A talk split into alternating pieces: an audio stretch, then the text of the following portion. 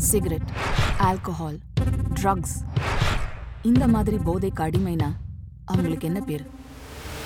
ஆடிக்ட்ஸ் ஆனா சாப்பாட்டு ருசிக்கு அடிமையான சொல்லப்படுற பேரு?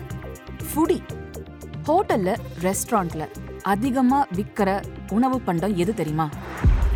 ரெண்டரை நொடிக்கு ஒரு தடவை ஆர்டர் வர உணவுப் பொருள் எது? It's not just a dish it's an இமோஷன்னு டிஷர்ட்ல வாசகம் போடுற அளவுக்கு இருக்கிற அந்த உணவுப் பொருள் எது? பிரியாணி.